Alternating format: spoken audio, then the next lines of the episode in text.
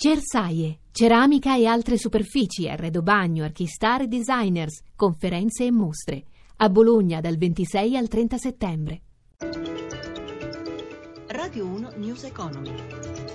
Le 17.32, buon pomeriggio, ben trovati da Luigi Massi, borse europee in territorio positivo, fa eccezione però Piazza Affari zavorrata dai titoli bancari, sui mercati torniamo come sempre tra poco per la chiusura delle piazze del vecchio continente, intanto però parliamo di lavoro e di occupazione giovanile, in particolare con un esperimento riuscito di continuità tra studio e lavoro, sono infatti 140 i giovani che seguiranno il programma di scuola apprendistato dell'Enel, realizzato grazie alla collaborazione tra l'azienda elettrica, i sindacati i ministeri del lavoro e dell'istruzione istruzione, un programma partito in via sperimentale nel 2014, poi diventato parte del Jobs Act e che ha già creato 136 nuove assunzioni. Allora sentiamo l'approfondimento di Anna Trebbi. Hanno appena finito la scuola e sono già al lavoro dal 2014 per 24 mesi. Durante l'anno accademico hanno trascorso un giorno a settimana in azienda e poi tutta l'estate, pagati, assunti con un contratto di apprendistato di primo livello e adesso hanno un contratto professionalizzante da 36 mesi, al termine del quale possono contare sull'assunzione definitiva. Grande la soddisfazione dei primi 136 elettricisti di domani, racconta Simone. Penso che questa esperienza sia stata molto positiva e penso che ci abbia aiutato nella nostra crescita formativa, sia scolastica che lavorativa. Prima non avevo una prospettiva, mentre invece adesso ho quasi una certezza di avere un posto di lavoro. Sulla stessa linea anche Raffaele. Sono entrato nel mondo del lavoro già a 17-18 anni e ho avuto modo di aver visto subito quello che studiavo. Penso che il lavoro qua in Enel mi si addica molto. Ma grande anche la soddisfazione di Enel, pioniere di questa sperimentazione messa in atto ancora prima che ci fosse una legge, oggi pronta ad avviare un secondo programma che porterà a 140 nuovi assunti. Un'esperienza che diventa un modello e che crea un ponte utile sia all'azienda sia alla scuola, dice l'amministratore delegato Francesco Starace. È importante perché l'azienda capisce le persone, le inclinazioni e le motivazioni. E poi credo che serva anche alla scuola per capire cosa cambiare dei propri programmi per essere più vicini al mondo del lavoro. Un'esperienza che aiuta anche i giovani a conoscere se stessi e le proprie aspirazioni, aggiunge il ministro del lavoro Poletti. Io credo che l'alternanza scuola-lavoro da un lato, l'apprendistato Stato, dall'altro sono strumenti che insieme ci possono dare veramente una spinta. Quante altre scuole, quante altre aziende hanno deciso di partecipare a questa iniziativa e soprattutto nei confronti dell'occupazione giovanile? Quale il contributo di un'iniziativa come questa? Le scuole hanno tutte un obbligo in questo senso perché l'alternanza scuola-lavoro prevede che le terze, quarte e quinte abbiano da 200 a 400 ore di presenza in alternanza. Poi abbiamo un progetto specifico che è la formazione formazione in alternanza che stiamo costruendo in collaborazione con le regioni proprio per avere uno sviluppo forte dell'apprendistato. Questa iniziativa in particolare è strutturata in maniera molto forte, in altre realtà stiamo ancora sperimentando. Con la prossima legge di stabilità incrementerete i 100 milioni che avete già preventivato? Intanto confermeremo queste risorse e lavoreremo ad implementarle, stiamo lavorando anche perché altri strumenti, ad esempio Garanzia Giovani, utilizzino lo strumento dell'apprendistato come una delle misure che aiuta a promuovere opportunità per i giovani. Quindi noi pensiamo di espandere questa esperienza e di strutturarla nel tempo.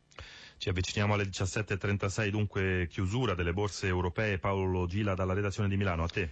Buonasera da Milano, è una giornata piuttosto complicata per le borse europee perché Milano chiude in territorio negativo appesantita dalle vendite sui titoli del comparto bancario, mentre sul resto d'Europa si è respirato per tutta la seduta una certa venatura di ottimismo, poi però nella fase finale i listini europei hanno ripiegato mentre Wall Street che ha aperto positiva ha ridimensionato i guadagni ma resta resta in territorio di progresso. Il Dow Jones ora avanza dello 0,32%, il Nasdaq dello 0,23%, Parigi ha chiuso in leggero calo, meno 0,10%, pesante invece Milano con una flessione dell'1,17%. Londra registra un progresso di un quarto di punto, poco più intenso il guadagno di Francoforte, più 0,20%.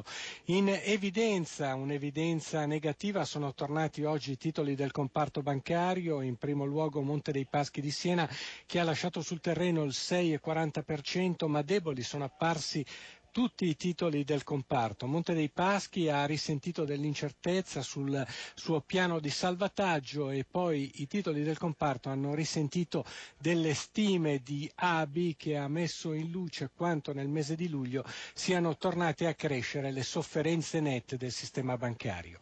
Ma il calo del prezzo del greggio che ora rasenta i 43 dollari il barile per la tipologia VTI ha depresso anche le quotazioni dei titoli del comparto energetico energetico, stabilità sul mercato secondario dei titoli di Stato, spread a 128 punti base, rendimento dei BTP decennali all'1,26%, infine i cambi, l'euro incrocia il dollaro a 1,1170.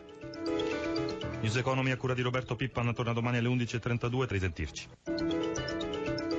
Radio 1 News Economy.